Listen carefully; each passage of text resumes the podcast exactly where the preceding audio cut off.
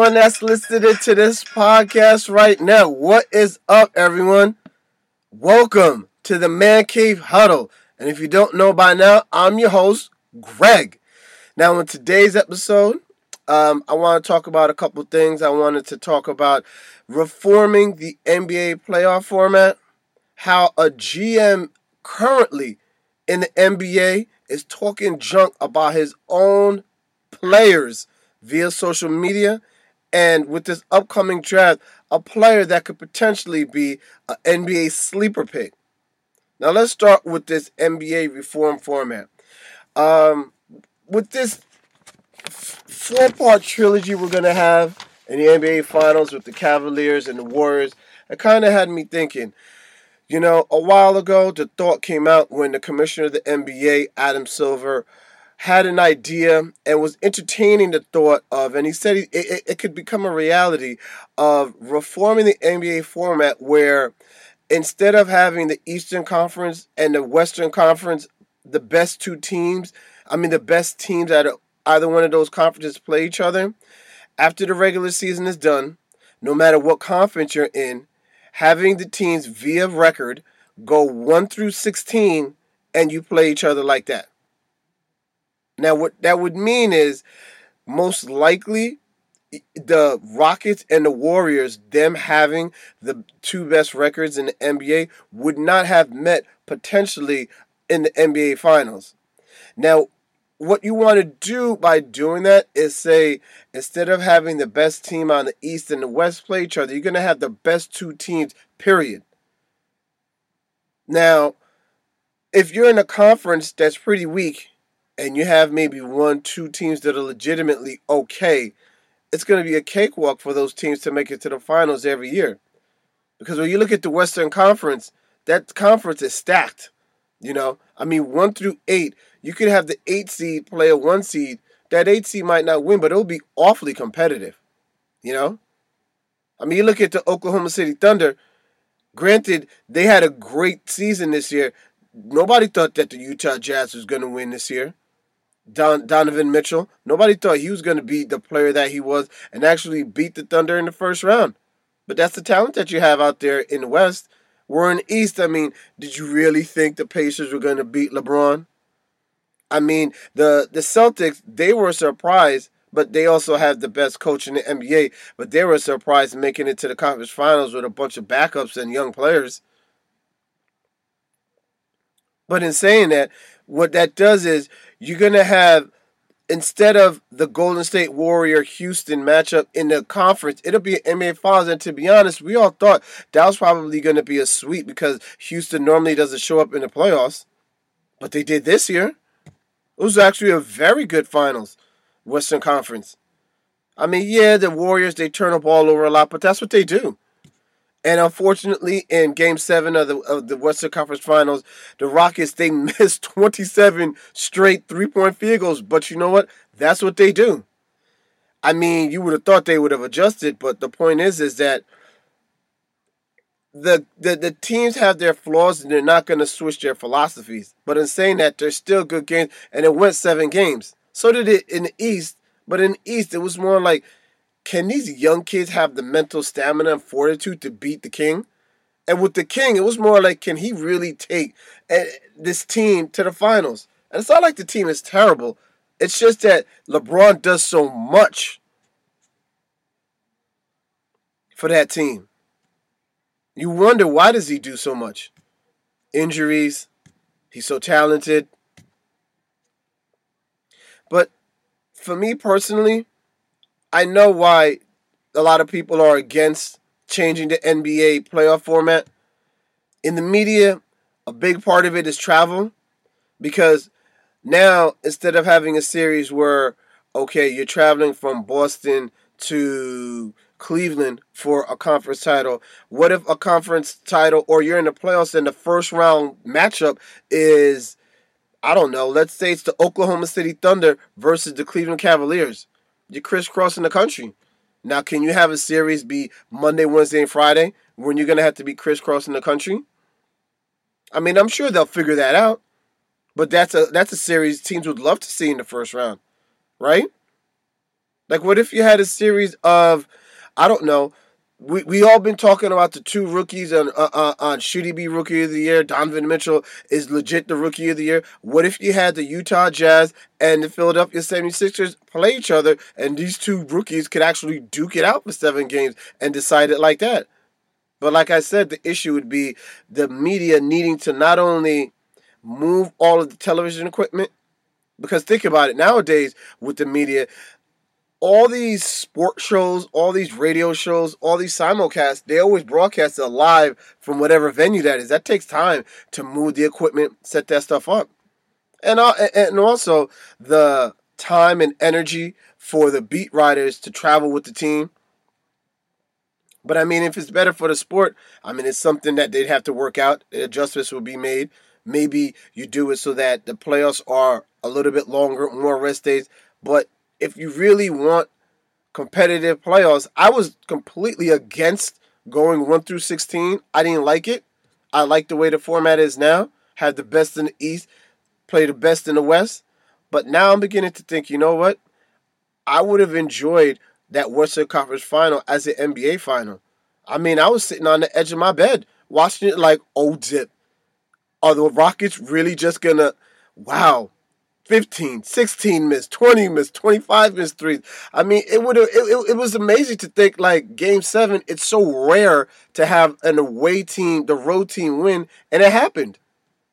And it happened not only once, it happened twice with the Cavaliers. So, it, it, in my opinion, I think that Adam Silver, the GM of the NBA, is a very forward thinking guy. And I believe that this is going to happen. And I think it's good for the league. I mean, not every sport could do it. You know, I mean, with the NFL, could you could you do that? You could, but I, I don't know. I guess it's like it always winds up being like a good Super Bowl. I mean, yeah, you hate the, the, the, the, Patriots, but it's at the point where you want the Patriots in there to watch them lose. I know a lot of people just don't want to see the Patriots. But I mean, they're great, and sometimes when you're that great, you want to see teams lose. Whereas now it's like in this finals, people might not want to see LeBron for the eighth year in a row, and they don't want to see the Warriors for the fourth year in a row, and they definitely don't want to see both of them for the fourth year in a row. You know? But let's switch topics and let's talk about the 76ers general manager Bryan Colangelo.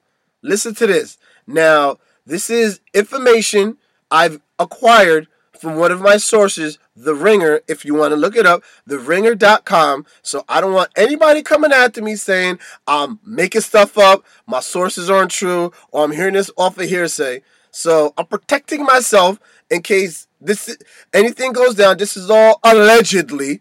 Because I guess nowadays you have to say allegedly until this person gets disciplined and, and it winds up being for real. But what he did is he used a he used they're counting at least five fake and they call them burner five fake slash burner Twitter accounts to criticize players on his own team.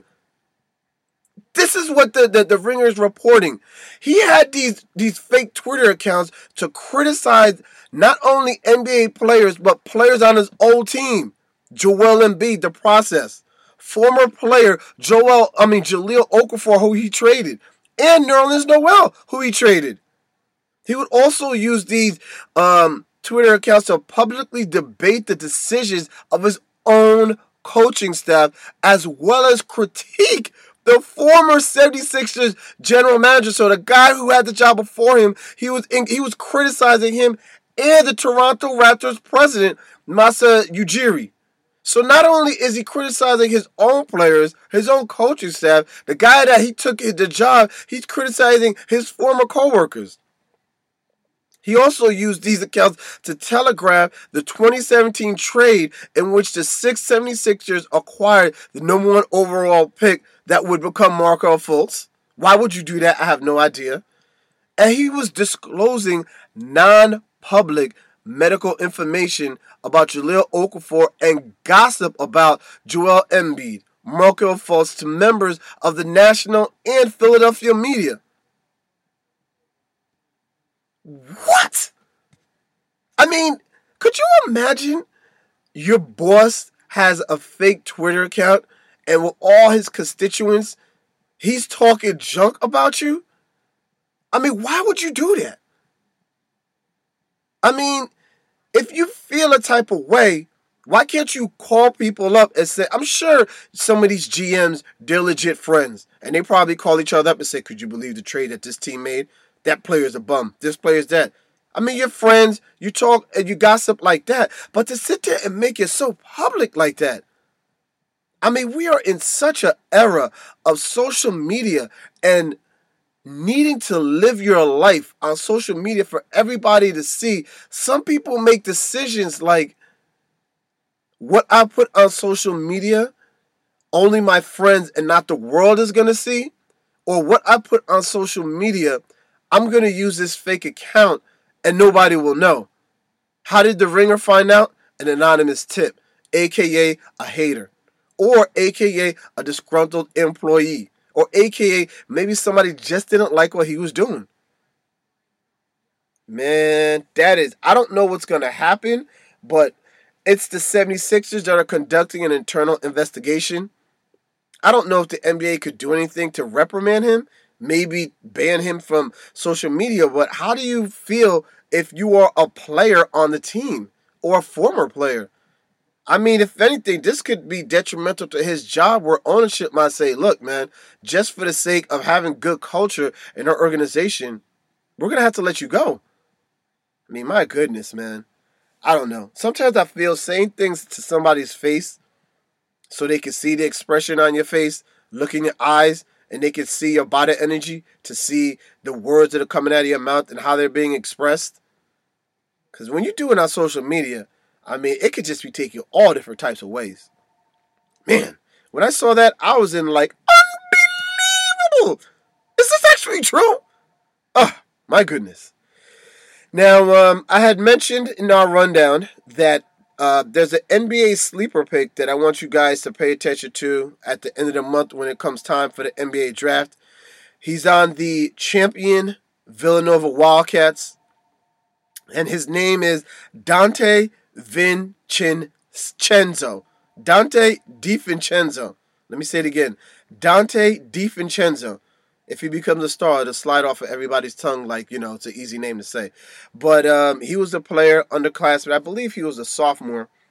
And he was, he scored over 20 points, but he was the player in the game who wound up being the MVP that really kept the team afloat when nobody could score. He was the guy that was really putting in a lot of buckets. He's 6'5 at the NBA draft combine. His measurables were were very good, very surprising. Now, him doing what he did on the big stage is very impressive. And in saying that, he's the type of player, he might not go in the lottery, but he's the type of player that might go in the middle, if not late first round and you sit there and think to yourself, ah, he's not this or he's not that. But if you listen to one of my other episodes, he's a ball handling guard. He could dribble, he could shoot the three, he could defend on the perimeter. And he proved in the championship game for college basketball, he has a certain type of it factor when the lights are bright and the stage is big. That's a, that's an immeasurable that you don't know about players until they're in the moment. Now, out of the, all the roles that I had mentioned and how the NBA has changed, who do I foresee this player being? I mean, Sky score, you know, he was knocking out threes, making layups, he was dunking. He looks like he's a scorer, but I don't know if he could consistently give you 15, 20, maybe 22, 23 points a game. I don't know if he could do that. I will say he has a good shot at it, and I wouldn't be surprised if he could do it could shoot the three, so he could definitely be one of those damn it guys. You know, just knock down that damn it. How do we leave him open all the time? Or maybe he could be that guy that comes off the bench and be straight energy and just be a, a, a guy that provides a punch off the bench. So a, a, guy I want you to look out for is Donte DiVincenzo, guard from Villanova. As I do in every episode, you know what's about to happen. I want to leave you with the positive quote. And in today's episode, our positive quote is Let go of what you expect and instead trust the universe to give you what you want. That's right. Let go of what you expect and instead trust the universe to give you what you want. Thank you for listening to everybody. Bye bye.